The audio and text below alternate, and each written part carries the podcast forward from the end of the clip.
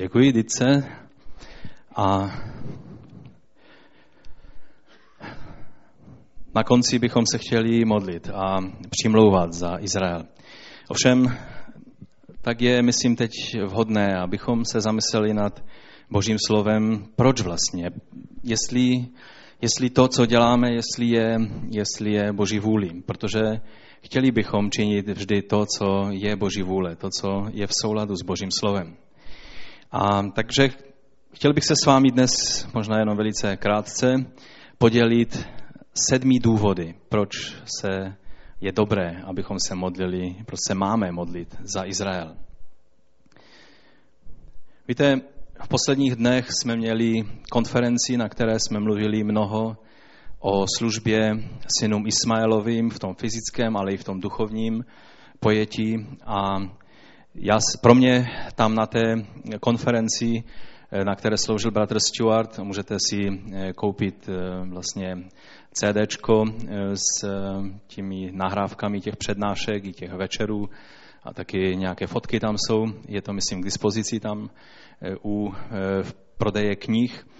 A pro mě tam byla jedna taková věc, kterou, kterou jsem si předtím tolik neuvědomoval. Když bratr Stuart mluvil o požehnáních, které Bůh dal Hagar, o požehnáních, které Bůh dal Izmaelovi, o tom, že Bůh dokonce i to, že Abraham udělal chybu, že podléhl eh, vlastně eh, takové té tělesné eh, radě své manželky a udělal ten krok, že splodil Izmaele. A myslel si, že tím vlastně pomohl Bohu, aby se, aby se boží zaslíbení mohlo naplnit, ale pak poznal, že to byla chyba a musel prožít některé bolestivé věci kvůli tomu. Ale na té konferenci jsem si uvědomil a já věřím, že i mnozí z vás, že Bůh, když jednou řekl, že požehná Abrahamovo potomstvo, on dokonce i to, když se to nestalo přesně podle jeho vůle, tak on zahrnul Izmaele eh, ve svém požehnání a dal mu zvláštní požehnání, které bylo jenom pro něj. A bratr Stuart velice dobře tady ukazoval, co všechno u Hagary bylo jedinečné a výjimečné, že jako s ženou hospodin mluvil. Bůh se jí zjevil v tom té nejsvětější podobě, jako Bůh Jáve. A pro dnešní dobu by to bylo zvláštní, a co teprve pro dobu, ve které ženy neměly vlastně vůbec možnost mít eh, samostatný přístup k božím věcem. To bylo pro mě eh, objevné a já jsem vděčný pánu za to a od té doby, když se modlím za muslimy a obzvlášť za Araby jako fyzické potomky eh, Izmaelovi, tak najednou vidím v Biblii určité souvislosti, kdy Bůh jedná s těmito národy, arabskými národy a vlastně s potomky Izmaelovi jiným způsobem. Mluví o nich s větším nárokem jako o, svém, o svých lidech. Mluví do jejich věcí. Někdy jsem měl takovou otázku, bože, ty, ty jsi eh, jednal s Izraelem, ale eh, když mluvil ohledně amonické země, moábské země a dalších, dalších vlastně eh, těch národů, tak vlastně mluvil, mluvil jako o svém vlastnictví. A samozřejmě Bohu patří celá země, ale můžeme vidět, že měl svůj zvláštní postoj i k potomkům Izmaelovým a duchovně to dnes eh, platí na eh, muslimské lidi, kteří, kteří si myslí, že uctívají živého Boha, eh, Boha Abrahamova, ale neuvědomují si, že uctívají vlastně modlu nebo ještě hůř vlastně uctívají démonskou bytost, která, který je démonem pouště, démonem půlměsíce, kterého Mohamed prohlasil za eh, Boha stvořitele Allaha. Ovšem, když eh, jsme mluvili o těchto věcech, tak je dobré si zase ukázat tu druhou stránku a uvědomit si, že i když Bůh zahrnul požehnáním Izmaele a samozřejmě v Ježíši Kristu všechny ty rozdíly jsou smazány a všichni lidé jsou, eh, mají přístup k dědictví Abrahamovému přímou liní, že tak řeknu, skrze eh, syna zaslíbení. Protože tím konečným synem zaslíbení byl Ježíš Kristus. A v Ježíši Kristu jsou požehnáni všichni lidé bez rozdílu rasy a národa. Ovšem, když eh, se podíváme do Božího slova, tak vidíme, že Bůh, když Abraham udělal chybu, tak Bůh nezanechal svého plánu, ale jeho plán pokračoval dál a přišel pak na svět Izák, syn zaslíbení. I když, když se o tom Sára dozvěděla, tak se tomu začala smát, protože to přišlo hodně legrační, že ještě stále eh, se mluví o tom, že ona bude rodit dítě. A pán ji musel napomenout. A tak tam je taková e, trošku hádka. E, pán jí řekl, proč se Sara směje? A Sara říká, já jsem se nesmala, ale jo, smála ses. Takhle to s námi lidmi je. Nedůvěřujeme Bohu, ale Bůh naplnil své zaslíbení a Izak se narodil. Proti e, vlastně takové té lidské naději, proti možnosti e, lidské se Izák narodil, e, protože to, co je boží, vždycky se rodí proti všem lidským možnostem a, a předpokladům. A to zaslíbení eh, pokračovalo dál potom. Ale kdybychom se podívali na úplný začátek, na Abrahama, tak eh, vlastně Izrael byl eh, vyvolen mezi národy právě kvůli Abrahamovi. A to je ten první důvod, proč se máme modlit za Izrael. Ten první důvod je, protože Bůh s Izraelem ještě neskončil. Víte, někdy máme takový pocit, že to jsou staré dějiny a už je třeba obrátit list a dneska je jiná doba a vlastně jakoby, jakoby i Bůh se změnil, to určitým způsobem reformoval a už není, už si tolik nezakládá na rozdílech mezi národy a tak dále. A já vám musím říct, že Bůh má na to, aby vždy jednal na více rovinách. On vždy má ten jeho plán a to jeho jednání je širšího záběru, než si dokážeme představit. Takže první důvod je, eh, kdy se máme modlit za Izrael, jako za boží eh, vyvolený národ kvůli tomu, že Bůh ještě neskončil s Izraelem, ale jeho plán s Izraelem pokračuje dál. Bůh vybral Izrael, aby byl jeho zvláštním lidem skrze věčnou smlouvu. Ta smlouva, kterou Bůh uzavřel s Abrahamem a posléze eh, s Izraelem, to byla věčná smlouva. Ne jenom nějaká omezená do času, a když už vás zavrhnu, tak vás zavrhnu navždy. Ale ta smlouva, kterou Bůh uzavřel, byla věčná. Bůh povolal Abrahama, nebo tehdy ještě Abráma z Úr Kaldejského a my čteme v Genezis ve 12. kapitole od prvního verše takto.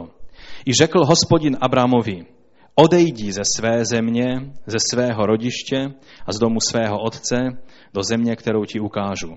Učiním tě velkým národem, požehnám tě a velké učiním tvé jméno. Staň se požehnáním. Toto řekl Bůh Abramovi, když odcházel ze svého města a víme, jak ten příběh eh, se postupně odvíjel. Nejdříve to byl Charan, potom teprve s Lotem eh, přišli do země Kenánské, pak se oddělil od Lota a pak mu Bůh upřesnil to požehnání a řekl mu přesně, jaké, eh, jaké bude to jeho požehnání. Ten třetí verš, k tomu se ještě vrátíme, tady eh, říká, požehnám těm, kdo žehnají tobě a proklejí ty, kdo ti zlořečí. V tobě dojdou požehnání veškeré čeledí země. To je slovo, které mluví velice konkrétně. Pokud chceme být požehnanými lidmi, pokud chceme být požehnanými jednotlivci, požehnanými rodinami, požehnaným mnou církví, zborem, městem, národem, pak tady vidíme velice jednoduchou rovnici. Požehnám těm, kdo žehnají tobě a proklejí ty, kdo ti zlořečí. A v tobě, Abraháme, skrze potomka zaslíbení, v tobě dojdou požehnání veškeré čeledi země. Abraham byl nazvan otcem víry pro kroky, které vírou učinil. Požehnání Abrahamovo eh, zahrnovalo pro Izrael i území, zaslíbenou zemi. Tehdy Abraham byl ještě poutníkem, byl vlastně nomádem, velice bohatým nomádem, ale žil ve stanech a putoval po, po kenánské zemi a víme, že taky se dostal do Egypta a, a že to byla chyba a tak dále, o tom nechci se dneska šířit. Ale eh, když čteme v Genesis 15. kapitole, tak tam je napsáno, že v ten den uzavřel hospodin s Abrámem smlouvu. Tvému potomstvu dávám tuto zemi, od řeky Egyptské až k řece Veliké, řece Eufratu. Zemi Kéníců, Kenazejců a Kadmonců, Chetejců, Perizejců a Refajců, Emorejců, Kenánců, Girgašejců a Jebuzejců.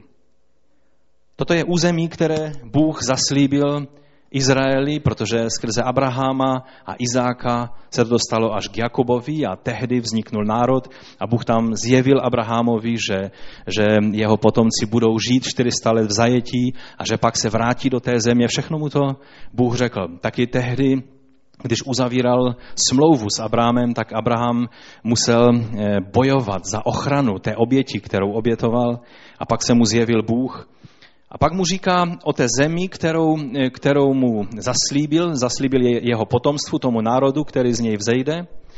A víte, co je zvláštní, že dnes je jeden z argumentů, který se používá proti eh, nárokům Izraelců na, na vlastně izraelskou zem, Eh, na, na Judsko, Samaří a Galileu, tak jeden z argumentů se používá, že vlastně eh, ti lidé tam žili po stáletí a teď, že vlastně tam najednou si nárokují Izraelci eh, na to, jako, že, že to nárokují jako své území. Když se podíváme tady do toho verše, který jsme četli, tak si musíme uvědomit, že to nebylo prázdné území. To nebylo prázdné území. Tam byly různé národy. Bůh má právo dát, co se rozhodne, komu se rozhodne.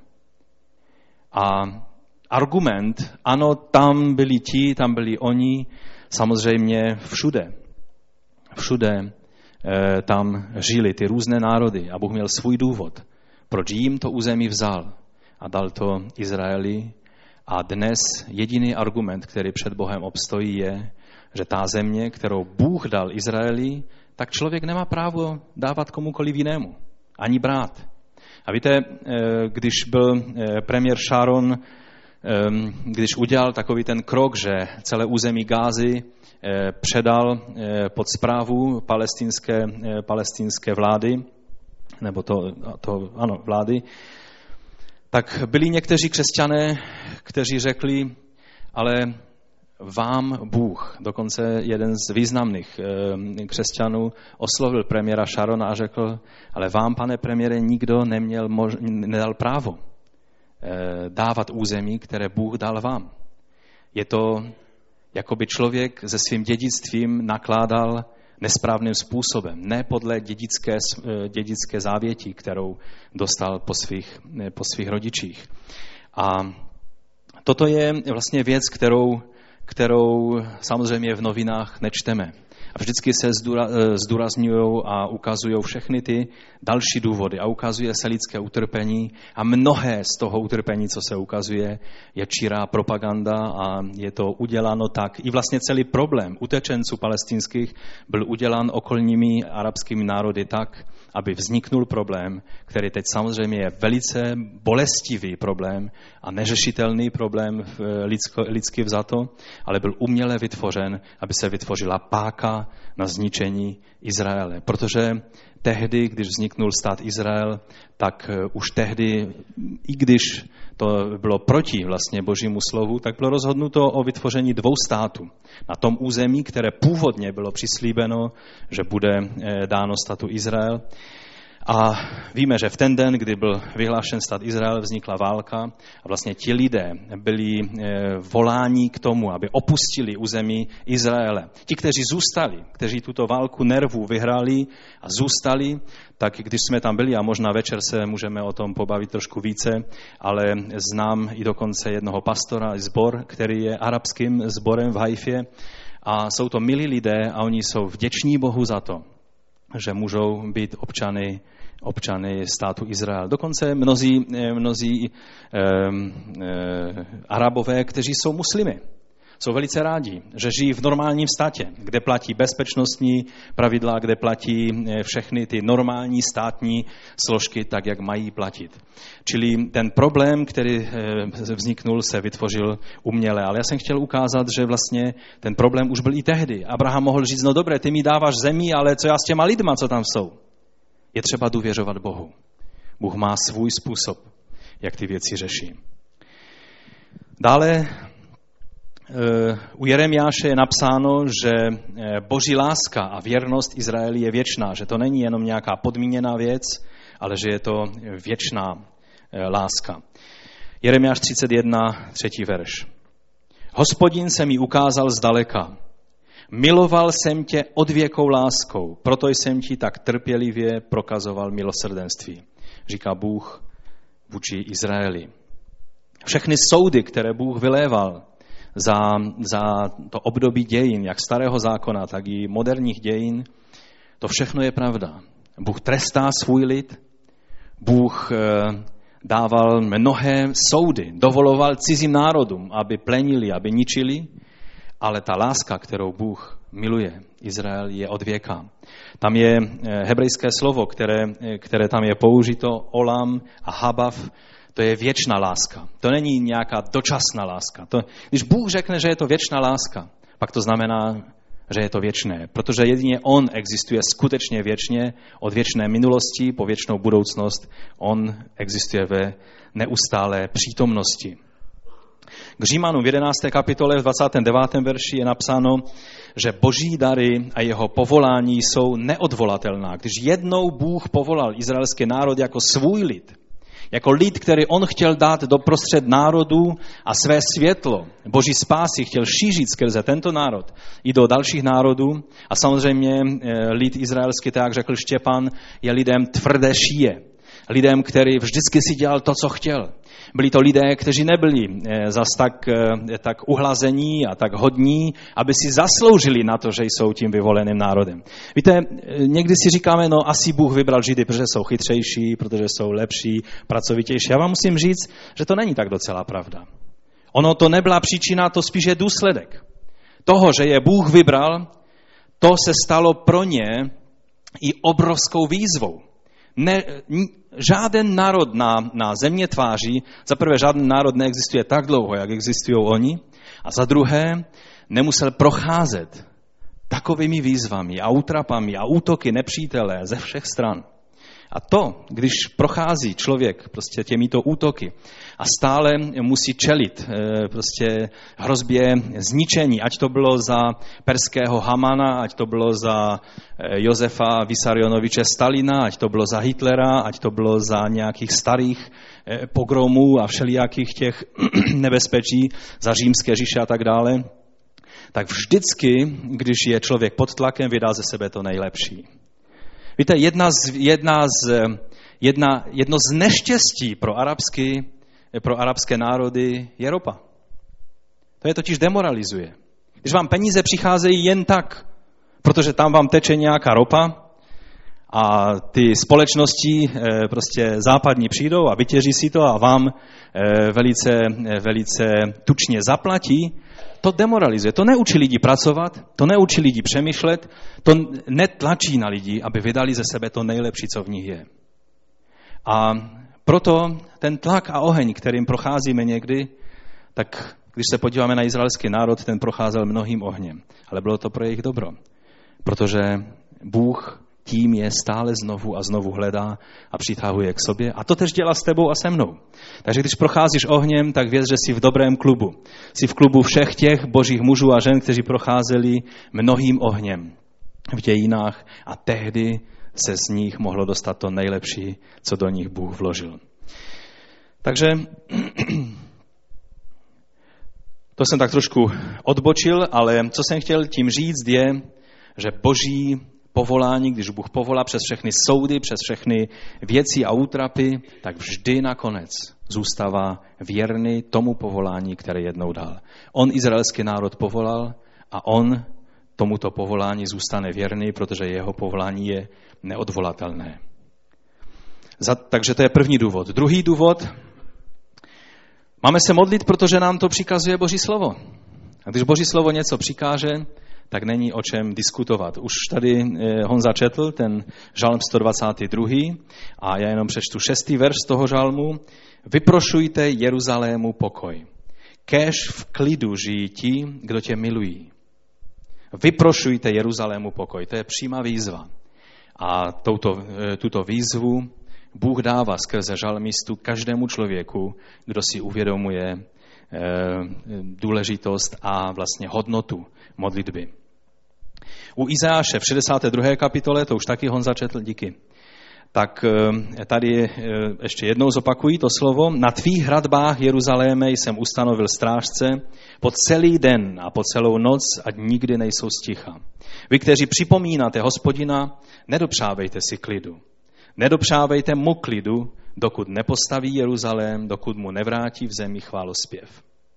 To je slovo, které nám má připomínat, abychom vždy volali k pánu a modlili se. A samozřejmě to, každé to slovo má svou duchovní rovinu, která platí obecně v Ježíši Kristu. Naším Jeruzalémem je Český Těšín, je křesťanské centrum a nevím co všechno. Ovšem ta, eh, ta rovina duchovní, a to si zapamatujme, protože tím si uděláme pořádek v určitých hodnotách a v určitých věcech, duchovní rovina nikdy neruší tu realitu, kterou Bůh prohlásil za věčnou, jestli on vybral Jeruzalém uprostřed všech měst po celé země tváří a řekl, to je město, kde chci, aby spočinula moje přítomnost a moje sláva, pak on to jednou udělal a nezmění to. Neřekne si, aha, no dobré, Jeruzalém, teď Jeruzalém vypadá trošku v troskách, vyberu si Řím a osadí svou slávu ve Vatikánu. A pak si řekne, no, Vatikán, Řím, to je taková sprofanované místo, půjdu do Meky. Ne, Takhle Bůh nejedná. Když jednou si vybral Jeruzalém, si ho prostě vybral, ať se to lidem líbí nebo ne, ať vlády protestují nebo neprotestují, ať se celý svět obratí vzhůru nohama, Bůh svá rozhodnutí nemá důvod měnit, protože on zůstává věrný svým prohlášením. Takže ta výzva, abychom nezůstávali sticha kvůli Jeruzalému, samozřejmě nejde o ty zdi. Ty zdí byly zbořeny, tak jak řekl pán Ježíš, od té doby to, co tam je postaveno, to není to, co tam mělo být postaveno. Eh, dneska večer se budete moci na to trošku zblízka podívat, možná uvidíte i ty zbořené kameny a další věci, ale když Bůh řekl, že máme eh, nebyt sticha, nedávat sobě klidu ani jemu klidu, to znamená, že se máme přimlouvat o to, aby duchovní zaslíbení, které Bůh dal izraelskému národu a městu Jeruzalém, aby se mohla naplnit. Vždyť je to město, do kterého přijde ten největší král, králu a pán pánu. On jednou věl na oslíku, po druhé přijde jako vítěz, jako ten, který dobývá a který přichází ve velké moci. A on přijde zrovna do Jeruzaléma. Nepřijde ani do Říma, ani do Těšína, ani do Prahy, ani do Meky, ale přijde do Jeruzaléma. Takže slovo Boží nám eh, toto přikazuje. U Joela v druhé kapitole 17. verši je napsáno, ať mezi chrámovou předsíní a oltářem pláčou kněží, sluhové hospodinovi. Ať prosí, ušetří hospodine svůj lid. Nevydávej své dědictví potupě, ať nad nimi nevládnou pro národy. Proč se má mezi národy říkat, kde je jejich Bůh? To je znovu výzva nejenom pro nás jako služebníky boží, ale i pro kněží z izraelského národa, aby volali o milost k Bohu, aby činili pokání. Taky Pavel povzbuzoval pohanské věřící, aby pamatovali na židovské věřící, aby pamatovali jak modlitbama, přímluvama, tak vlastně i fyzickou pomocí. A k Římanu v 15. kapitole on píše o tom, že ta motivace, proč se má dělat sbírka, když se dělá sbírka na jiné věci, pak je to sbírka, protože chceme pomoct někomu, kdo je v potřebě, protože chceme eh, svůj postoj vůči Bohu představit. Ale když se dělá sbírka na věřící v Izraeli, tak eh, Pavel říká, že tím motivem má být eh, jiná věc. A co to je? Když byste si otevřeli tu kapitolu 15, 26. verš, tak tady je, nebo 27. verš, teda nejdříve přečtu, tak tady je napsáno,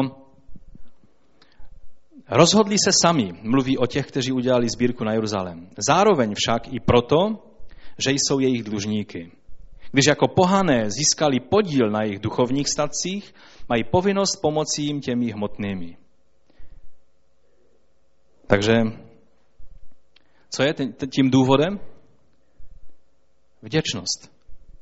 Vděčnost za to, že jsme přijali duchovní požehnání od Židů. My jsme nepřijali duchovní požehnání od žádného jiného národa.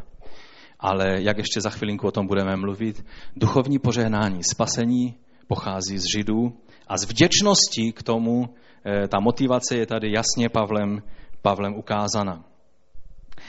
A eh, tady je dobré jenom v té souvislosti připomenout, že Pavel zhromažďoval pomoc neobecně pro Židy, ale zhromažďoval, jak to tam je napsáno? 26. verš. Církve v Makedonii a Řecku se totiž rozhodli uspořádat sbírku pro chudé, jak to tam je dál? Kteří jsou v Jeruzalémě, ještě něco tam je. Kteří jsou v Jeruzalémě a co je mezi tím? Mezi svatými. Amen. To znamená, že naše povinnost především je vůči svatým, kteří jsou v židovském národě. K těm, kteří jsou v Kristu. Pavel, když dělal sbírku na Jeruzalém, tak dělal sbírku ne na obecně všechny chudé, ale dělal na ty chudé, kteří jsou zbratří, tak říkají jiné překlady. Nebo eh, kteří jsou, kteří jsou věřící v Jeruzalémě, nebo doslova je tam řečeno, kteří jsou chudí mezi svatými. Dokonce to slovo chudí se dá přeložit jako, kteří jsou žebráky mezi svatými. Takže jsou i svatí žebráci. Mnozí žebráci nejsou svatí, to vám zaručuji.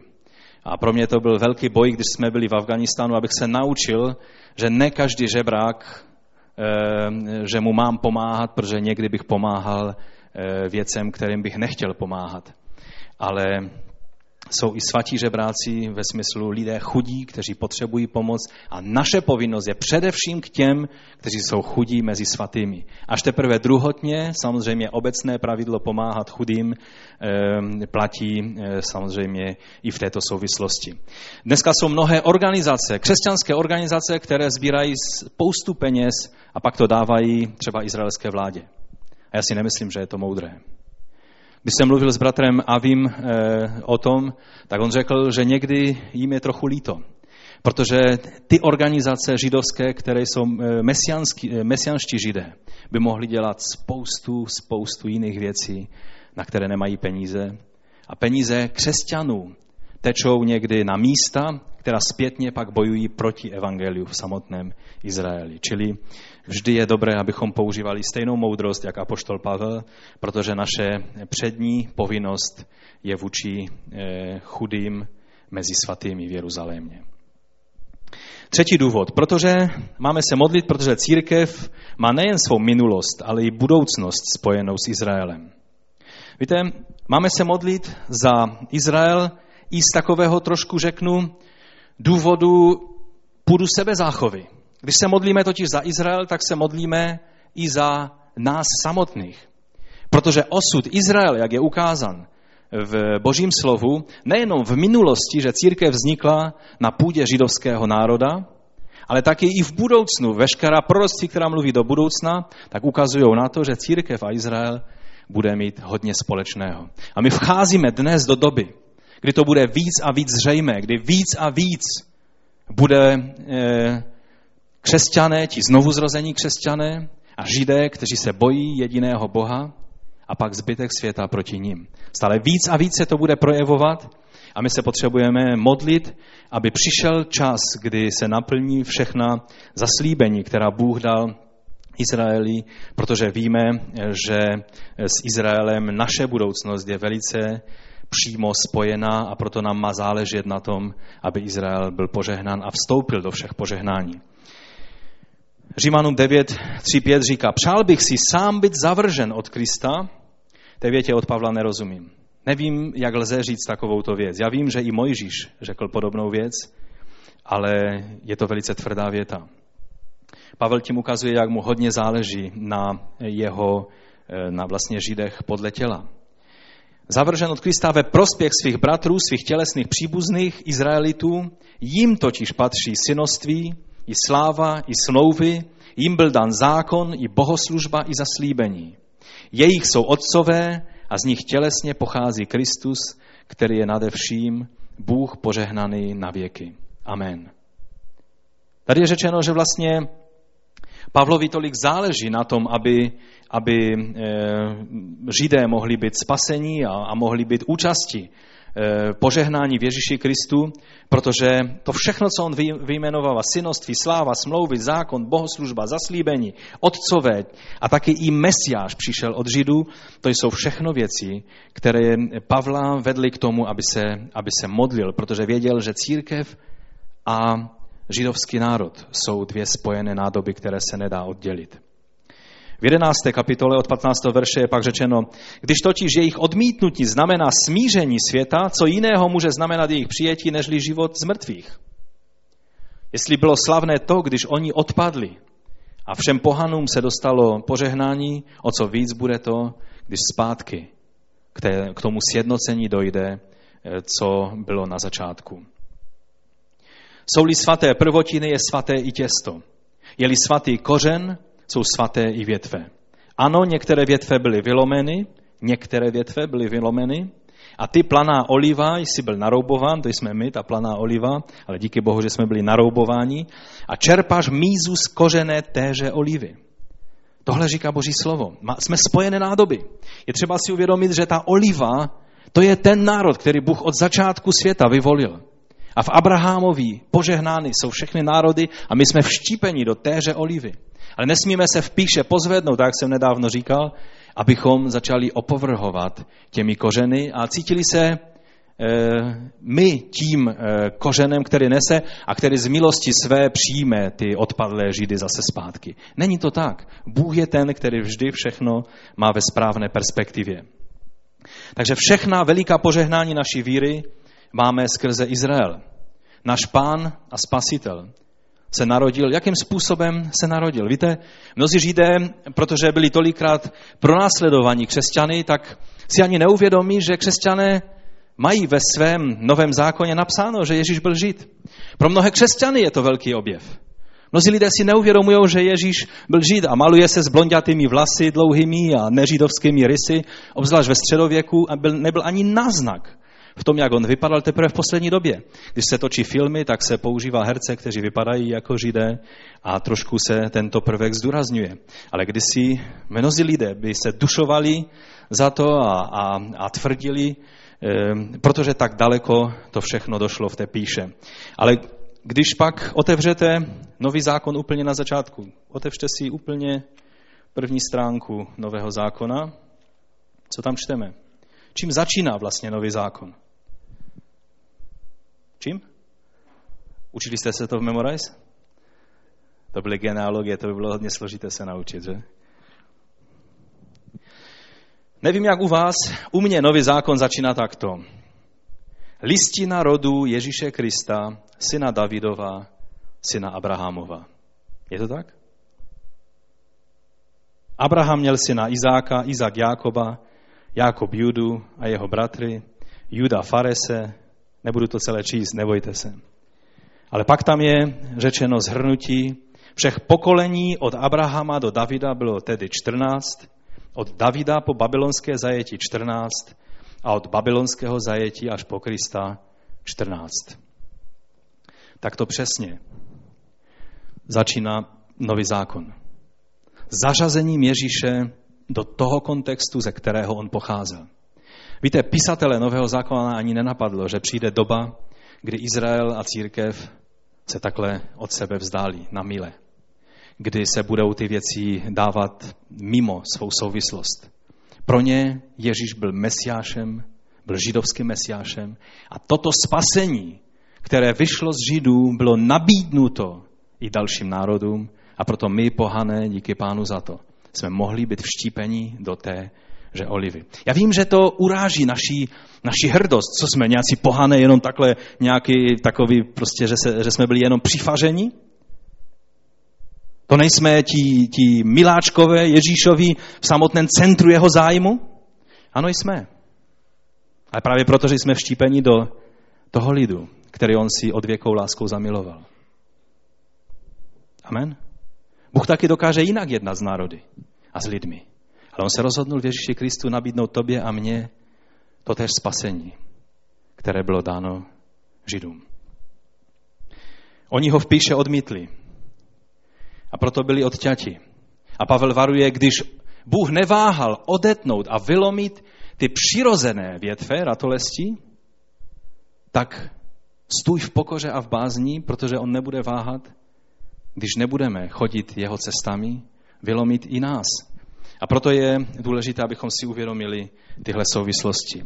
Takže Ježíš, náš pán, byl žid. Naše spasení je vlastně židovské spasení. Je to to, o čem židovští proroci prorokovali a prorokovali někdy jenom v takových náznacích, že to bude i pro jiné lidi, ale jinak v tom jejich zorném úhlu byl vždy národ Izrael. A taky Boží slovo, když bereme Bibli do rukou a máme ji v českém jazyce, tak co vlastně držíme v rukou? Držíme celou židovskou Bibli, čili Tanach, zákon plus proroky, plus historické knihy. A pak držíme nový zákon, který zase napsal kdo? Napsali ti, kteří byli věřící z Židů. Snad vyjma Lukáše, pokud to tak je. A to je dobré si uvědomit.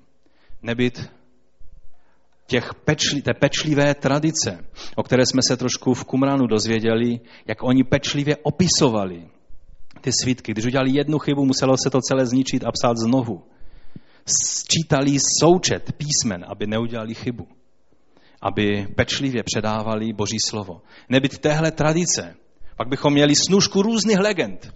Někde by se tam psalo o nějakém Noem, někde by se tam psalo to, co všechno v těch různých národech se dochovali. E, zkázky a historie o potopě a o různých věcech, o kterých čteme v Biblii, jsou zachovány v různé podobě mezi různými národy. Ale tady to máme věrně předáváno, písmenko po písmenku.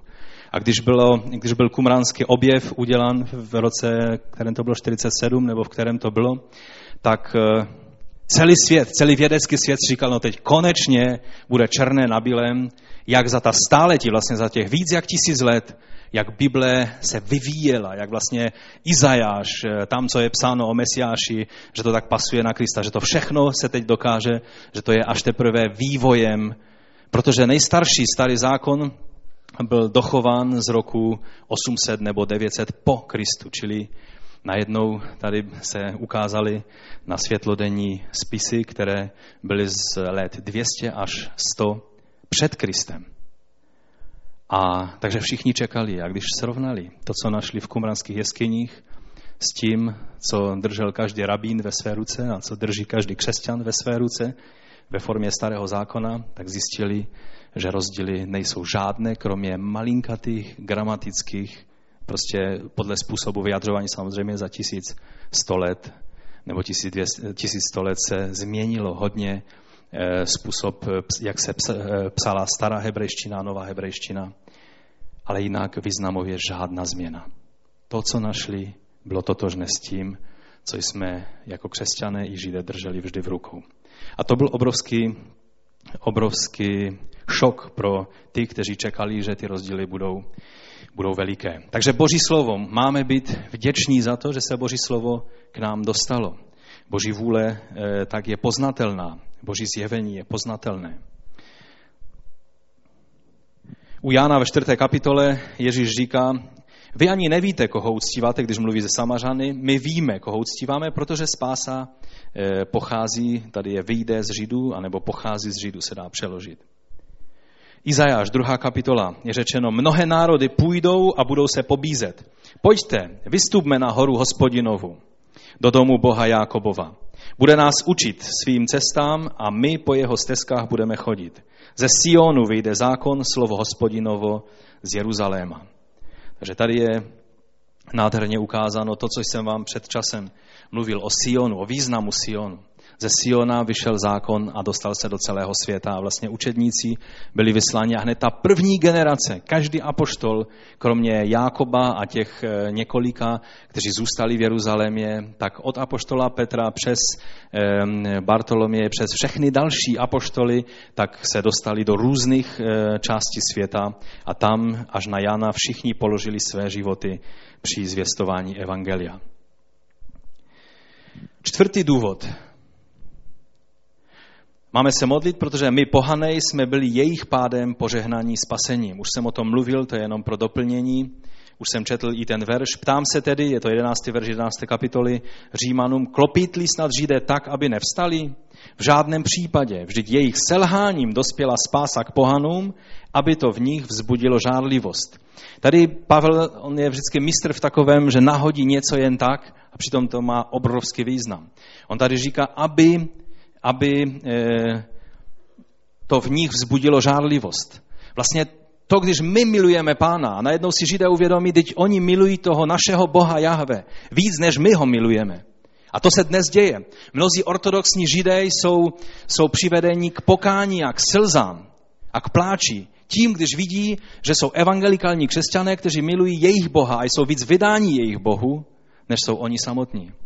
A oni z toho najednou pocitují zvláštní pocit. Víte, jak to je, když si myslíte, že na něco máte patent, najednou zjistíte, že někdo je v tom mnohem lepší a mnohem přirozenější. Najednou jste ve zmatku. A tohle Bůh chce, abychom svým postojem k Bohu, svou pokorou a taky láskou směrem k Židům, abychom e, vlastně vzbuzovali žárlivost, že je to vyprovokuje k tomu, aby si řekli, no tak nežidé a takhle, takový mají přístup k našemu Bohu, o co víc my bychom měli hledat našeho Boha. A tyhle hlasy se už víc a víc sílí a ozývají. Pátý důvod. Máme se modlit, protože Bůh miluje Izrael a proto pokud máme jeho lásku, jak bychom mohli Izrael nemilovat? To je takový logický argument, že? Když je v nás duch boží a je to duch toho Boha, který miluje věčnou láskou Izrael, jak je možné, že mezi křesťany se dostal duch pogromu, antisemitismu, že dokonce i lidé, takové zrůdy lidské, jako byl Adolf Hitler, se odvolávali ne na nikoho jiného, ano, na různé filozofy taky. Ano, byli v kontaktu s tibetskými mnichy a, a celý okultismus tibetský byl mezi nacisty eh, velice činný. Ale víte, na co se odvolávali nacisté? Na Martina Lutera. Na jeho slova. A ta slova, která řekl, já jsem si vždycky říkal, no, vytáhli si to z prstu. Pak jsem si dal práci a nastudoval jsem si ty věci a zjistil jsem, že ta slova, která Luther řekl, byla strašná. Byla plná píchy, povýšenosti, soudu, a nebyl v tom Kristův charakter. A já jsem se dostal do zmatku. A musel jsem si uvědomit, i takový otcové, jako byl Luther, v některých věcech musíme prostě odložit ty jejich názory a přidržet se názoru Božího slova. Protože ten nás vede k pokoře. Takže když v nás je stejný duch, který prohlásil, že miluje tento lid věčnou láskou, pak tento duch bude vypůsobovat v nás stejnou lásku. Je to logické, že? Jeremiáš 31.3, už jsem to říkal, miloval jsem tě odvěkou láskou, proto jsem ti tak trpělivě prokazoval milosrdenství. A e, Římanů 11.28 říká, co do evangelia se kvůli vám stali nepřáteli, ale co do vyvolení jsou to kvůli otcům milovaní Boží. Když jsou to milovaní Boží, tak budou i milovaní moji. Amen. Šestý důvod. Protože Ježíšův druhý příchod je dán do souvislosti se spásou Izraele. Víte, že je řeč o druhém příchodu Pána Ježíše Krista, tak vždy tam je řeč o Izraeli. A proto je důležité si uvědomit, že Ježíš nepřijde dřív, než se stanou ty věci, které se mají stát s Izraelem.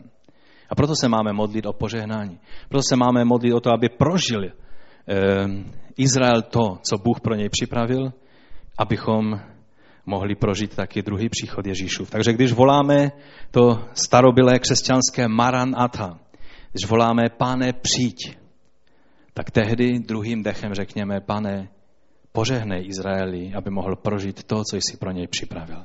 Co mám udělat já, aby Izrael mohl prožít to, co ty jsi pro něj připravil. Protože tohle jsou dvě spojené nádoby. Ve skutcích 3. kapitole 21 je řečeno, který zatím musí zůstat v nebi, mluví se o Ježíši, až do času nápravy všech věcí, jak o tom Bůh od věku mluvil ústy všech svých svatých proroků. A když Ježíš, Ježíš stal eh, a díval se na Jeruzalém a viděl celé to odpadnutí a pokrytectví a kolaboraci vlastně se světem, kdy kněží byli, eh, dělali kompromisy kvůli tomu, aby se měli pohodlně v, v, tom, v tom římském prostředí, tak Ježíš hleděl na Jeruzalém a dnes večer budete moci eh, mít taky možnost, aspoň zprostředkovaně, se na Jeruzalém takhle podívat. On řekl, Jeruzaléme, Jeruzaléme, v 23. kapitole, který zabíjíš proroky a kamenuješ ty, kdo jsou k tobě poslání. Kolikrát jsem chtěl zhromáždit tvé děti, jako slepice zhromažďuje svá kuřata pod křídla, ale nechtěli jste. Hle, váš dům vám teď zůstane pustý. Říkám vám, že od této chvíle mě neuvidíte, dokud neřeknete, požehnaný jen přichází v hospodinově jménu. Čili slovo Baruhaba je požehnaný, který přichází, ale ten plný význam je Baruhaba, Betšem Adonai. To je vlastně požehnaný, který přichází ve jménu hospodinově, ve jménu Jahve. A jedině tehdy, eh, když znovu tento, toto zvolání se stane samozřejmostí v Izraeli, tehdy pán bude moci přijít. A ve zjevení je řečeno, že eh, v první kapitole, že ho spatří každé oko i ti, kdo jej probodli. Všechna pokolení země se pro něj rozpláčí. A tehdy eh, se stane vlastně to, že pán přijde a najde eh, i v Izraeli ty své z každého pokolení. A sedmý a poslední důvod je, Protože je nám zaslíbeno požehnání, když žehnáme Izraeli. To je to, co jsem řekl úplně na začátku. Požehnám těm, Genesis 12.3, kdo ti žehnají. A toho, kdo ti zložečí, proklejí. Všechny rodiny země dojdou požehnání v tobě. Není to věc církve se modlit za Izrael, je to rozhodnutí nás jako rodin, nás jako jednotlivců, ale taky jako církve. Protože všechny rodiny dojdou požehnání, to znamená, že i vaše rodina může být požehnaná pokud budete naplňovat i tuhle výzvu, tohle slovo. A ještě jednou eh, vlastně eh, přečtu ze Římanů z 15. kapitoly, 27. verš. Tady je řečeno, že jsme dlužníky, že jsme jako pohané získali podíl na duchovních statcích a proto máme povinnost pomoci eh, jim s těmi hmotnými. To znamená, že je tady eh, ta vazba, když my pomáháme, jsme žehnáni a navzájem. Je to, jsou to spojené nádoby. Takže to je těch sedm důvodů, které jsem vám slíbil, než povstaneme a budeme se modlit. Ale na závěr bych, že mnozí z vás možná máte takový pocit, no dobrá, co to má dočinění se mnou, jako s mým životem, s mými problémy, s tím, co já prožívám, zrovna ten týden, co jsem prožíval. Takže na závěr jenom takové kratičké povzbuzení pro naše osobní životy. Za první povzbuzení pokud Bůh to ještě neskoncoval s Izraelem, znamená, že je věčně trpělivý a to je naděje jak pro tebe, tak i pro mě, i pro tvoje a moje blízké. Amen.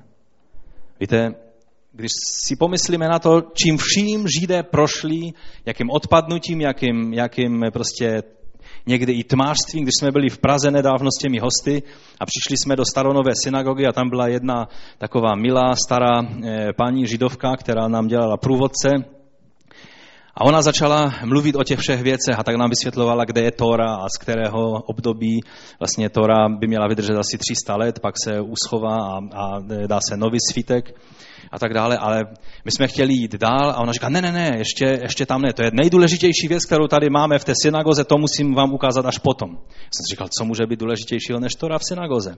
Pak jsme přišli k jedné sedačce, k jedné židli, která tam byla vedle té Tory a ona říká, a to je místo, kde vždy sedával rabín Leví. A jsem říkal, no rabín Leví, tak jeden je levý, druhý pravý. Co je důležitého na rabínovi levém, levým? No a začala vysvětlovat celý ten příběh o Golémovi a říká, a duch rabína Lévího se tady vznáší. On tady je vždy s námi, když se zhromážďujeme v téhle synagoze. Já jsem říkal, víte paní, ale ta Tora, když jste mluvila o této, že to bylo lepší. Pojďme zpátky k této, že ji nešlo zastavit. My jsme už pak spěchali, museli jsme říct, víte, my už ale musíme jít. Ona nám stále vyprávěla o rabinovi Levím, jak je světoznámý tím, že udělal goléma a jak, jak jeho duch se vznáší v té synagoze. Jeho židle musí být vždy prázdna, nikdo si na ní nesmí sednout. A prostě celá kabala a ty, ty okultní věci, které se dějí v židovství. A Bůh se na to všechno dívá. Ti lidé, kteří drží Toru ve svých rukou, tak se vzdálili takovým způsobem. Je to stejné, jako to bylo za, za dnu Ježíše. Ale Bůh nikdy nezlomí svou hůl. A těmi lidmi, kteří se tak vzdálili od, jeho, od podstaty toho, co vyznávají, tak Bůh stále prokazuje svou milost a nabízí své spasení. A já vám chci říct, to je naděje pro tebe i pro mě, i pro tvé blízké, i mé blízké. Že Bůh nezlomí tak rychle hůl nad někým, ale jeho trpělivost a milost je věčná. Amen. Za druhé, Taky i nám Bůh říká, abychom se modlili jedni za druhé. Ukazuje na důležitost modlitby. Boží slovo nám to přikazuje a proto bychom měli tuhle výzvu přijmout. Máme se modlit za jedni za druhé, protože jsme součástí tého těla Kristova. A taky nás Bůh miluje věčnou láskou, jak jsem už řekl, tak jako i Židy. A proto i my bychom měli milovat ty druhé neskonalou láskou. Když Bůh miluje věčnou láskou, kdo jsme my, že řekneme ne, ne, odsuď, posuď. A pak mě už nezajímáš. Máme milovat v Kristu dokonce i své nepřátele. Když boží láska je věčná, naše láska má být taky neskonalá.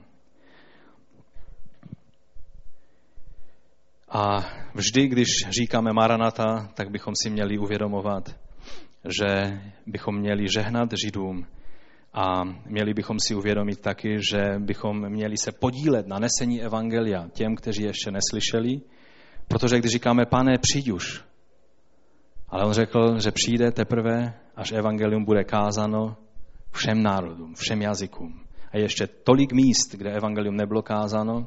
A tak když toužíme po jeho příchodu, tehdy bychom si měli uvědomit, měli bychom ještě více zasadit o to, aby Evangelium Kristovo bylo kázáno na všech místech. A úplně na závěr, dobrá zpráva pro každého, kdo je v Kristu. Jsme součástí téhož božího lidu. Duchovně jsme byli vštípeni do téže olivy, jejíž kořen je Ježíš Kristus. Jejíž eh, začátek byl u Abrahama, kdy Bůh udělal smlouvu s Abrahamem. A my, jsme, my máme účast všech zaslíbení, která byla dána Abrahamovi.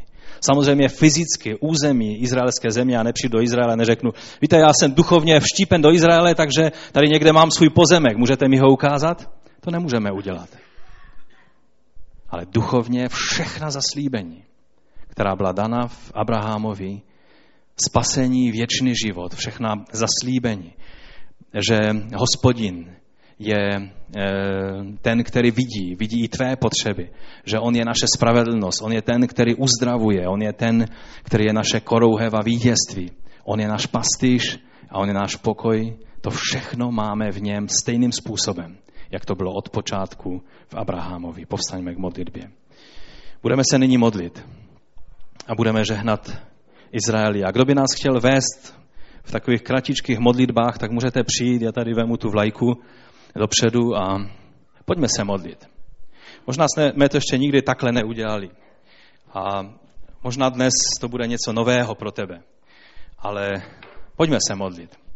A pojďme žehnat, protože tak, jak jsem řekl, je sedm hlavních důvodů. Je mnoho ještě dalších důvodů a těch sedm hlavních platí proto, abychom žehnali Izraeli, protože když je Izrael požehnán, náš pán je blízko a může přijít. A e, takže pojďme. Pojďme, zavolejme k pánu a když chceš nás vést v modlitbách, budeme se modlit jednotlivýma modlitbama a všichni ostatní se budou modlit polohlasně nebo tiše a zavoláme nyní k pánu. Pojďte.